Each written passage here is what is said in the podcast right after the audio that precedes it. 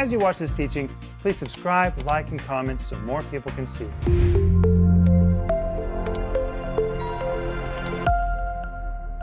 Welcome to Home Group. My name is Rick Renner, and we're waiting for you. And I want to tell you right up front that in the regular program this week, I'm doing a brand new series that I want you to watch. Don't miss one of this week's programs because it's rich. And when I started teaching it, I didn't know how rich it was going to be. It is just marvelous. I felt so fed after I taught every program, and I know that it will feed you too. But the whole series is called The Works of the Flesh versus the Fruit of the Spirit. You choose death permeated works or supernatural life giving fruit. It's 10 parts. And honestly, Denise, it's the most in depth thing I've ever heard on this subject from Galatians chapter 5. If you feel like you want to have a spiritual feast, dive in because this is really a banquet. And it comes with a study guide, which is free. And if you want the study guide, all you have to do is go to renner.org. You can download it right now. It is for you. You can use it right now in today's home group and tomorrow's home group, or you can read it while you hear it or see the whole series. It's just amazing. And so please be sure to get yours. And Paul, what do you have over there? I've got Sparkling Gems number one and Sparkling Gems number two. Now, about the subject that we're talking about today, you can find a little bit of it in Sparkling Gems number two, and you can find a lot of it in Sparkling Gems number one. If you do not have the study guide, you can open directly to July 16. I think that's where we're beginning today. Or, of course, you can download the study guide, and the study guide actually has a little more information than Sparkling Gems does, but both of them will be very good for you. If you'd like to get Sparkling Gems number one or number two, of course, you can go to renner.org. Hey, Denise, what do you have next to you? Well, I have our autobiography called Unlikely. And Rick wrote this, and it says, Our faith filled journey to the ends of the earth. And it's in our offices right now so you can order yours or order ones for somebody else. And what's so exciting about this book is it's not just our story, but there's a lot of teaching. And that if God can use uh, Rick and I, God can use anybody. Anybody. Amen. That's our testimony. Yes. Paulina, welcome to Home Group. Thank you for having me here. It's, it's your first week to be with us in Home Group, and you're with us every day this week. Yes, I'm excited about it. It's and thank great. you for what you shared last night. But I feel like I want to begin with prayer because in last night's Home Group, I hit something pretty hard about the works of the flesh. We talked about lewd thoughts, uncleanness, the Greek word porneia, which carries the idea of any sexual relationship outside the context of marriage, any sexual relationship. We talked about aselgeia, which is the Greek word lasciviousness, which is wild, unbridled sex, and it is the same word for the excessive consumption of food. And I talked about people that are overweight. I have nothing against people that are overweight. I have great compassion. Everybody on this home group tonight will tell you I've really struggled with that in my life. You know, sometimes everybody has an inclination of the flesh that they just have to deal with all the time. Well, in my life, this weight issue has been continuous. Praise God, I have victory in my life. Amen. Amen. Lost almost 100 pounds. So thankful. But if you are overweight, I want to tell you that I want to pray for you. If you're dealing with thoughts, I want to pray with you. If you're dealing with some unclean relationship, I want to pray for you. Because the power of God in you, the greater one is in you. Mm-hmm has the power to break every vice. Amen. And if you are today sitting in a chair, overweight, immobile, and you know that you're bound in a prison, because it really is a prison, it's really a prison. Especially when you're overweight and you can't move, and you know that you're in that condition because you didn't stop eating. You deal with feelings of failure, anger, frustrated because your body's in bad shape. You probably have medical bills you feel so trapped. But the greater one in you can help you walk out of that. And Father, in Jesus' name, I pray right now for the power of the Holy Spirit in every person dealing with an illicit relationship, with unclean thoughts, Lord, with excessive eating, no judgment. Lord, you came to save us, not to condemn us. And Father, I pray for your saving, delivering power And Father, I pray that you would undo everything the enemy has done in that body. In Jesus' name. Amen. Amen. Amen. And remember that if you need somebody to pray with you personally, give us a call or send us your email because we want to pray for you. But guys, let's go back to Galatians chapter 5. Are you ready? Mm-hmm. Verse 16. Now, this I say then walk in the Spirit, and you shall not fulfill the lust of the flesh. That's kind of our anchor verse for the series. Paul said, This I say then. The Greek literally says lego de. Lego means I say. The word de, de, is an exclamation mark or something categorical or emphatic. This I say categorically. There's no room for argument. This I say emphatically. If you walk in the Spirit,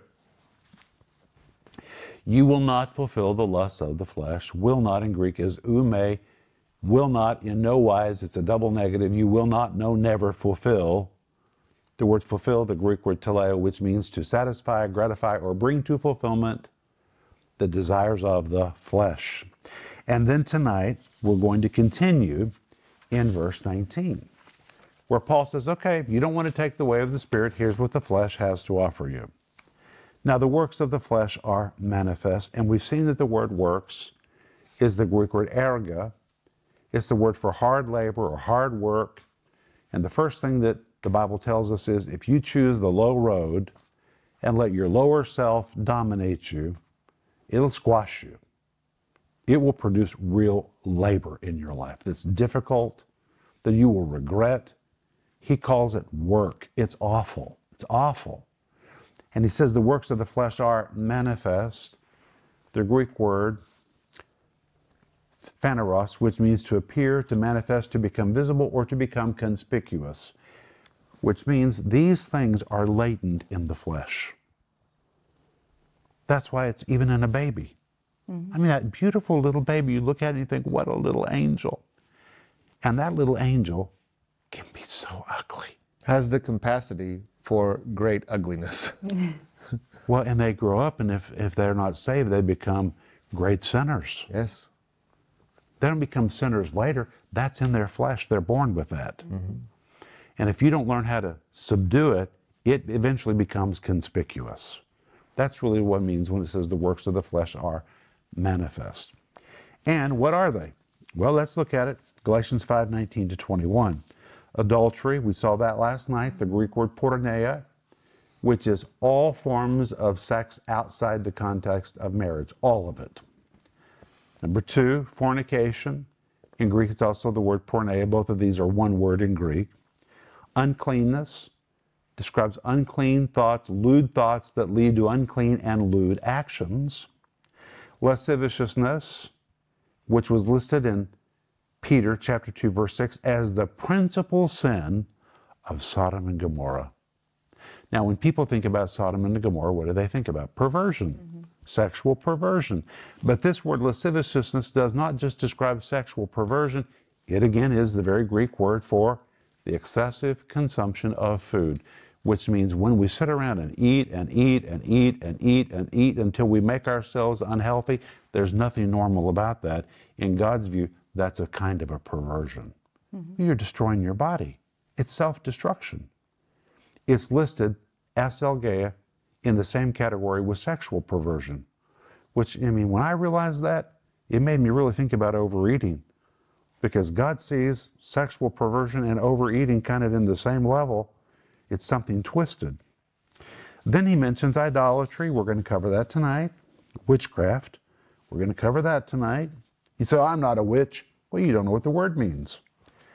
Hatred, variance, and emulations. We're going to cover all of that tonight. But then he goes on and he says, wrath, strife, seditions, heresies, envyings, murders, drunkenness, revelings, and such like. But tonight, we're going to look at idolatry, witchcraft, hatred, and variance. Now, here's the problem with the word idolatry. When most people hear the word idolatry, what do they think of? They think of an idol. They might even think of some naked natives on some island dancing around a statue, you know, with their their skirts made out of palm leaves and worshiping and cooking people in, you know, their big pots. Well, that's really not what the word idolatry means. Are you guys ready for this? You ready to learn something? Yeah. Always. Paul, you probably already know because you've been teaching out of sparkling gems. but the word idolatry is a compound of two words. It is the Greek word eidolon and the word latreia. Well, if you know Greek, you already know the whole story about what is idolatry. Eidolon and latreia. The word eidolon is the Greek word for a man made idol or a heathen edifice, a pagan statue, or the image of a false god. But the word latreia, here's the key. The word latreia is derived from the Greek word latreu, which means to work or to serve. Well, that already tells us idolatry is not just worshiping something, it is serving it. It's serving it. It primarily has the meaning of an extreme devotion to something, service to something that he worships, and in a positive sense, that word latreia was used in the Old Testament positively to describe the service of the priesthood. And if you were in the priesthood, guess what? It was your job to serve. It wasn't just what you did on the Sabbath, your whole life was involved in serving in the temple. It was total preoccupation. When you connect the two words together, idolatreia is not just worshiping an idol, it's servicing the idol. It means to mm-hmm. service. Mm-hmm. And so let me help you with this word, idolatry. It's anything that you have to give your service to. For example, if God is your chief object of worship, you'll live your whole life to service your relationship with God. And guess what? If you're going to really service your relationship with God, it takes your attention. It really takes your attention. But if there's something else that demands more of your attention, and you're servicing your house, for example, maybe you worship your house, you're giving your whole life for your house. Maybe it's your kids. They've taken the place that belongs to God, and now your, your money, your time, your thoughts, your worry, everything, you're just servicing your kids, servicing your kids. Whatever you service the most, that's what you worship. That's really what it means. And you know, most of us think that we're not idolaters, but if you look at your life, what do you think about more than anything else? Hmm. What do you worry about more than anything else? What do you give your time and your focus to more than anything else? And many, even Christians, would have to honestly say, well, it's not Jesus. It's not the Bible. It's my house. It's my family. It's my mother. It's my parents. It's the things I worry about. What are you servicing? Could be your savings account. Could be your savings account. That's really what idolatry means. Yes. And idolatry is so serious with God that in the Old Testament we find that when the Philistines captured the Ark of the Covenant, you remember the story? Yes, about Dagon. They brought it into the temple of Dagon. They set it on a ledge right with the god Dagon. Dagon was kind of a fish god. When they came into that pagan temple the next day, Dagon was on the floor on its face. There was no earthquake, nobody pushed it there. God knocked it flat. They didn't get the message. So they picked it up, put it back on the ledge. God, the Ark of the Covenant, and Dagon on the same ledge together. They came in the next day. It was on the floor again on its face with its heads cut off and its arms and its legs cut off.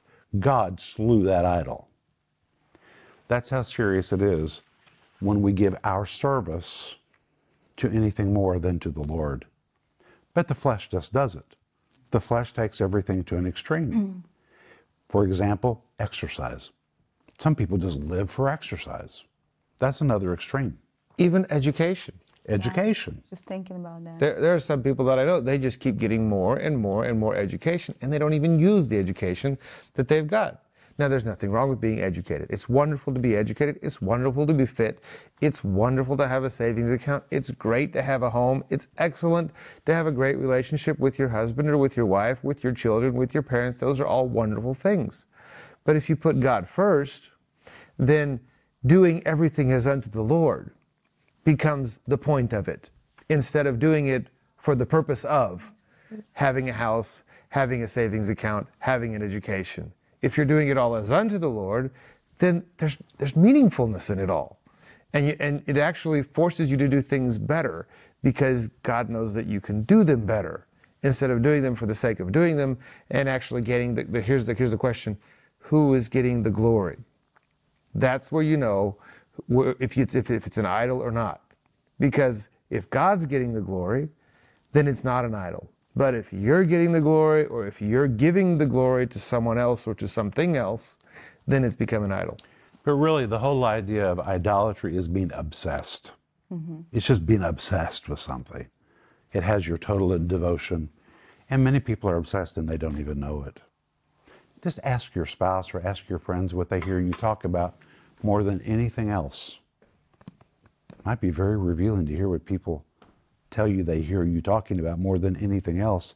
And Jesus taught us in Matthew 12 34, out of the abundance of the heart, the mouth speaks. Whatever you're obsessed with, whatever you're filled with, your mouth is going to talk about it all the time. Just listen to your mouth. You'll find out what you worship and what you are obsessed with. But again, there's no condemnation. You just need to know the flesh is going to take it to the farthest extreme. Pull it back in. Pull. Nothing wrong with wanting to be good at what you do, but pull it back in. Don't be obsessed with it. That's a work of the flesh. Then it goes on and mentions witchcraft. What in the world is witchcraft? You know, Denise, when I think of witchcraft, I think about Halloween and witches on brooms and with pointed hats. What does witchcraft mean? Okay, here's another word. I don't mean to step on anybody's toes, but we're just going to give it to you straight from the Greek. It's the Greek word pharmakeia, pharmacy pharmacy. It is the Greek word for medicines or drugs that inhibit a person's personality or changes his behavior. It is the Greek word for mind altering drugs. It's where we get the words pharmaceutical drugs and the word pharmacy, and it was used in connection with sorcery, magic, and witchcraft. And here's the way it worked when Paul was writing this verse worshippers would come to the temple in a bad mood, or they would come with problems. And the pagan priests in the pagan temples would give them wine to drink that was mixed with drugs. Well, when they would take the drugs, they would feel better. They would go home thinking things were going to be better until the effect wore off. And when the effect wore off, they'd be coming back to the temple for another dose. They'd go home feeling better. The effect would wear off. They'd come back until finally they developed some kind of an addiction to what they were partaking of.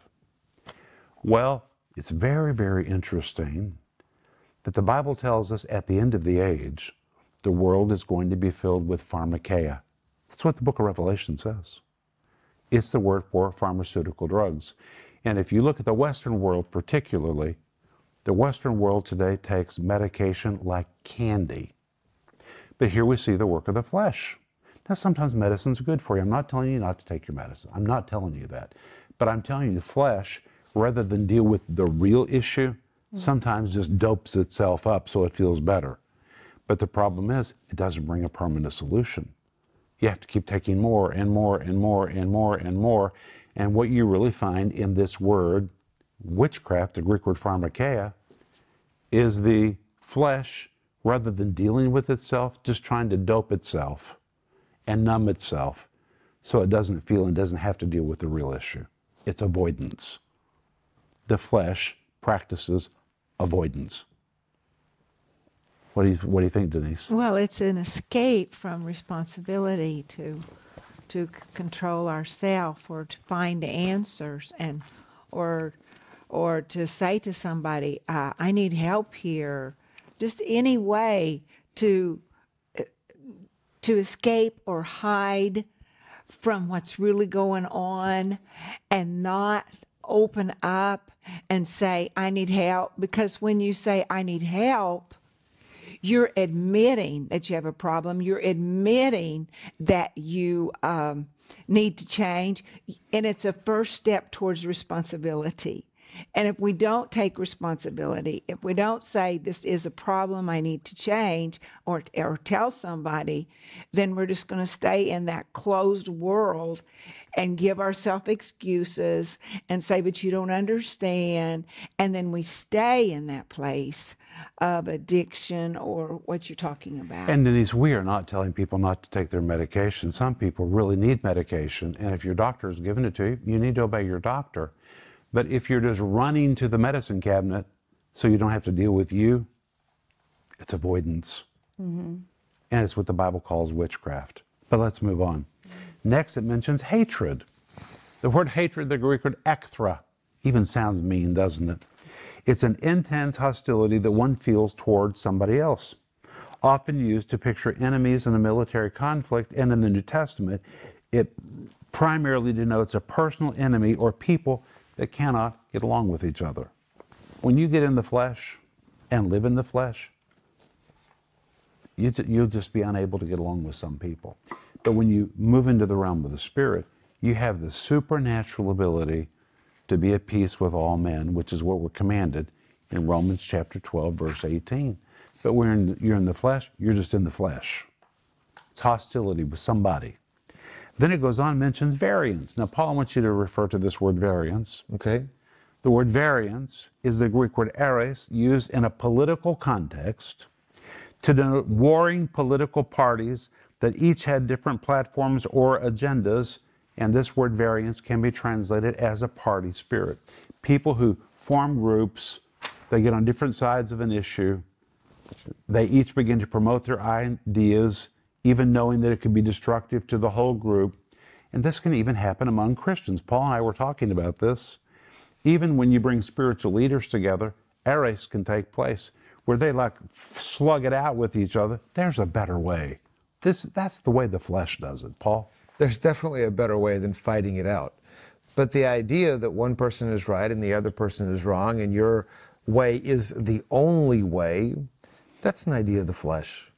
It, it's, it's our own way of, of elevating ourselves and our way of life and our way of thinking, completely ignoring other people's point of view and not valuing the fact that perhaps the Holy Spirit is in them too, and perhaps they have a special perspective that's different from your own. Perhaps they can be right, perhaps you can be wrong. It's, it's a way of elevating yourselves, uh, yourself above other people. And of course, it's not of the Spirit. We're supposed to be humble. Well, actually, the word even can, can, can, uh, conveys the idea of elevating yourself at the expense of putting somebody else down. Un- unfortunately, that happens in church. It, happens shouldn't. all the time. It, it really shouldn't, but unfortunately, it happens sometimes in church. Now, sometimes we really think somebody's wrong. I mean, I have lots of opportunities when I, I don't agree with somebody, but you know what? You can still be respectful. You can still be loving and kind and not agree. Jesus did all the time. Even in church, there's there there's a time to say, you know what? They may not know what they're doing. They may not know how hurtful that is. But I'm not going to speak down about them. I, I don't have to put them down in order to elevate myself. I can respect them and their opinion, even if, if I disagree with them. And, and that requires an element, uh, a level of uh, maturity that forces us to move into the Spirit. You can only do it in the spirit. But we got to move on because we're running out of time. There's another word here emulations. What in the world is emulations? That's one of those words nobody knows what it means. But it's a Greek word zelos. You hear a word? Zeal. Mm. Is used in a negative sense to portray a person who is upset because someone else has achieved more or received more. Jealous, envious, resentful, filled with ill will for what another person got that he wanted. As a result of not getting what he desired, he is irritated, infuriated, irate, annoyed, provoked, fuming. He is ticked off. And you find this very word used in Acts 7, verse 9, to describe Joseph's brothers who were jealous of Joseph. And you know, when you get jealous and you move in this zealous emulations, you do really bad things. Listen to what they did. And the patriarchs, look how gracious God is. He calls those scoundrel brothers patriarchs. God is so good in the way he speaks to us.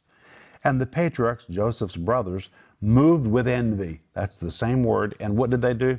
Sold Joseph into Egypt. When you move in this emulations, you do things that you later regret and you're even embarrassed that you did. But we don't have to move in any of it because Galatians 5:16 says, "This I say then walk in the spirit, and you will not fulfill the lust of the flesh." But when we come back tomorrow, we're going to look at the next ones. Are you guys ready? And the next are wrath, strife, seditions, and heresies. we're going through this long list of how the flesh makes itself conspicuous. But Holy Spirit, we ask you to help us say no to the flesh and to move into the realm of the Spirit in Jesus' name. Amen. Amen. Amen. See you tomorrow. Bye bye. If you enjoyed that teaching, please subscribe, like, and comment so more people can see it.